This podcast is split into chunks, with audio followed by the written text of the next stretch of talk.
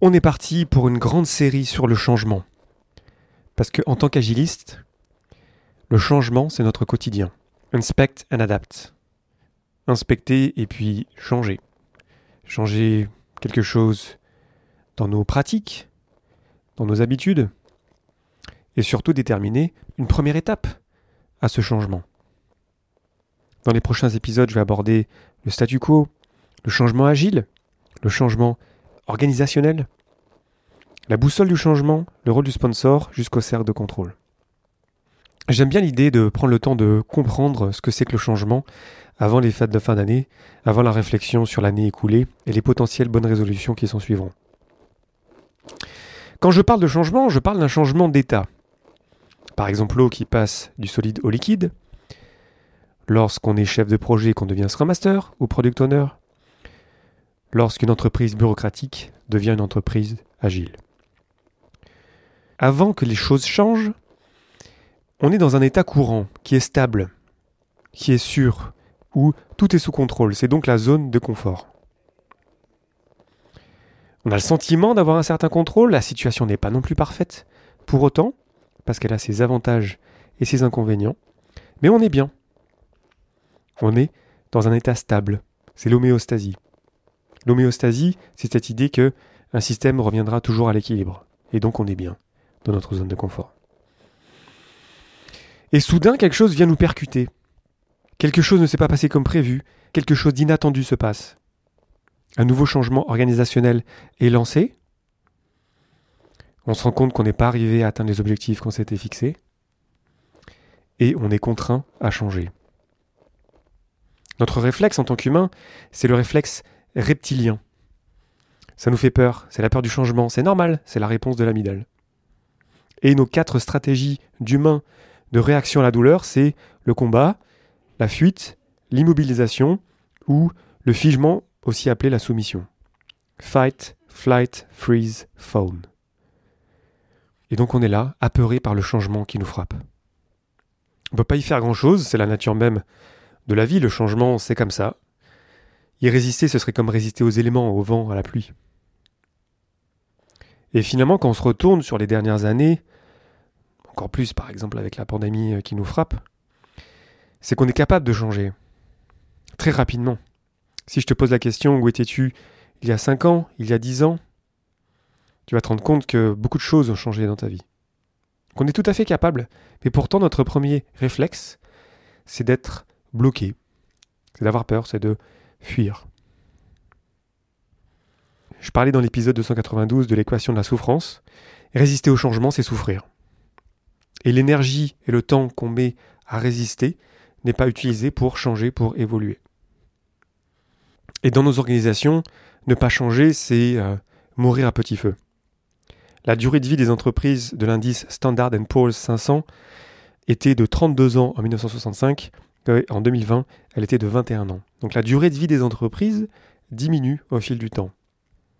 Je ne vais pas te refaire le chapitre sur la complexité, mais voilà, les, choses changent, les organisations bougent, la compétition est présente, et ne pas changer, c'est être condamné à mourir à petit feu.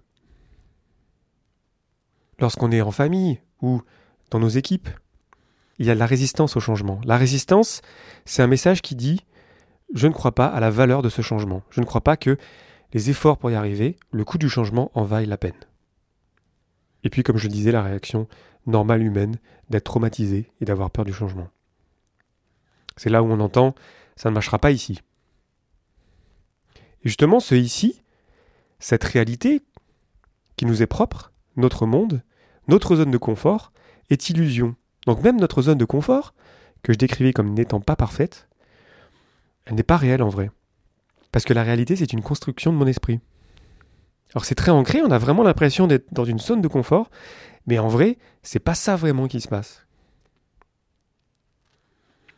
Alors comment faire pour avancer, pour sortir de ce blocage? Comme souvent en agilité, l'écoute, écouter les personnes, leur peur, c'est souvent le premier pas. Voilà, on va changer de mode de fonctionnement, on va passer à Scrum, on va passer à Kanban. Euh, il va y avoir ce grand changement organisationnel où je vais changer de travail, où je vais changer de ville ou de pays. Quels sont les risques liés à ce changement? Et si on les rendait visibles, tout simplement?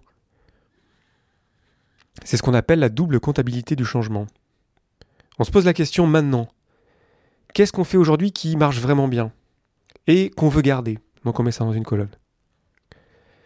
Qu'est-ce qui n'est pas suffisamment bon aujourd'hui dans notre façon de travailler? Donc on met aussi ce qui ne marche pas vraiment parce que tout n'est pas parfait.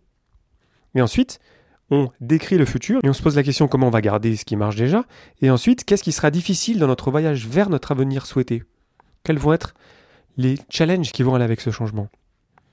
Et autre colonne, qu'est-ce qui n'est pas suffisamment bon aujourd'hui dans notre façon de travailler?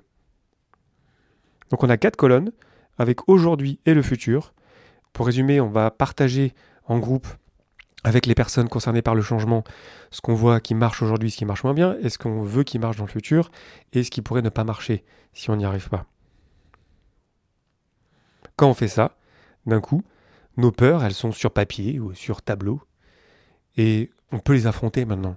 On peut passer à l'action, on peut expérimenter. L'expérimentation, un mot magique. C'est d'ailleurs dans le cœur de l'agile d'Alistair Coburn, dont je parle souvent, dans le quatrième verbe, experiment, expérimenter. Et quand Alistair le décrit, il décrit l'expérimentation comme de petits changements. Comment est-ce qu'on peut faire pour déterminer de petites expérimentations, de petits changements qui sont sûrs, c'est-à-dire que on peut se foirer, on peut revenir en arrière, des micro-changements qui font que, ok, bon en fait c'est pas si important que ça, c'est pas si dangereux que ça. Comme un muscle qui s'étire finalement. Si tu t'es jamais étiré de ta vie, euh, tu vas pas t'étirer toute la jambe. Tu vas aller petit à petit. Et petit à petit, plus tu vas t'étirer, plus tu vas pouvoir t'étendre le muscle de plus en plus. Mais tu vas pas commencer par un énorme changement et commencer à faire le grand écart. Ce faisant, on crée les conditions d'un changement sûr. On écoute les personnes, on les inclut dans le changement, c'est ce dont je te parlais dans l'épisode 283, éveiller les changements avec la co-création. Et lorsqu'on fait ça, on va de petites expérimentations, de petits changements à un autre petit changement. On ne se rend pas compte qu'on a enclenché la roue de l'amélioration continue.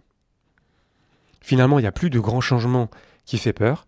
Il y a plein de petits changements ridicules, minuscules, mais qui, ajoutés les uns aux autres, nous amènent à évoluer dans nos pratiques et dans notre vie. Les clés, c'est d'accueillir les réactions, de ne pas forcer le changement sur les personnes, évidemment, de rendre visible le changement, d'expérimenter en toute sécurité et de faire des micro-changements. C'est ce qu'on essaye de faire si on fait du Scrum dans nos rétrospectives. C'est ce qu'on essaye de faire tous les jours à la mêlée quotidienne pour se poser la question, ok, quel micro-changement est-ce qu'on peut amener pour nous rapprocher de l'objectif du sprint? C'est ce qu'on fait quand on fait du coaching, lorsqu'on va faire réfléchir quelqu'un pour juste arriver à débloquer la situation et déterminer un premier pas sûr. Le changement, ça marche mieux quand il est décidé et bienveillant. On sait où on va, la direction est claire, la vision est claire, et on veut embarquer tout le monde. Et on prend soin de tout le monde. Je continue la semaine prochaine avec un épisode sur le statu quo. Je te remercie pour ton attention et tes réactions. C'était Lodaven pour le podcast Agile, et je te souhaite une belle journée et une belle soirée.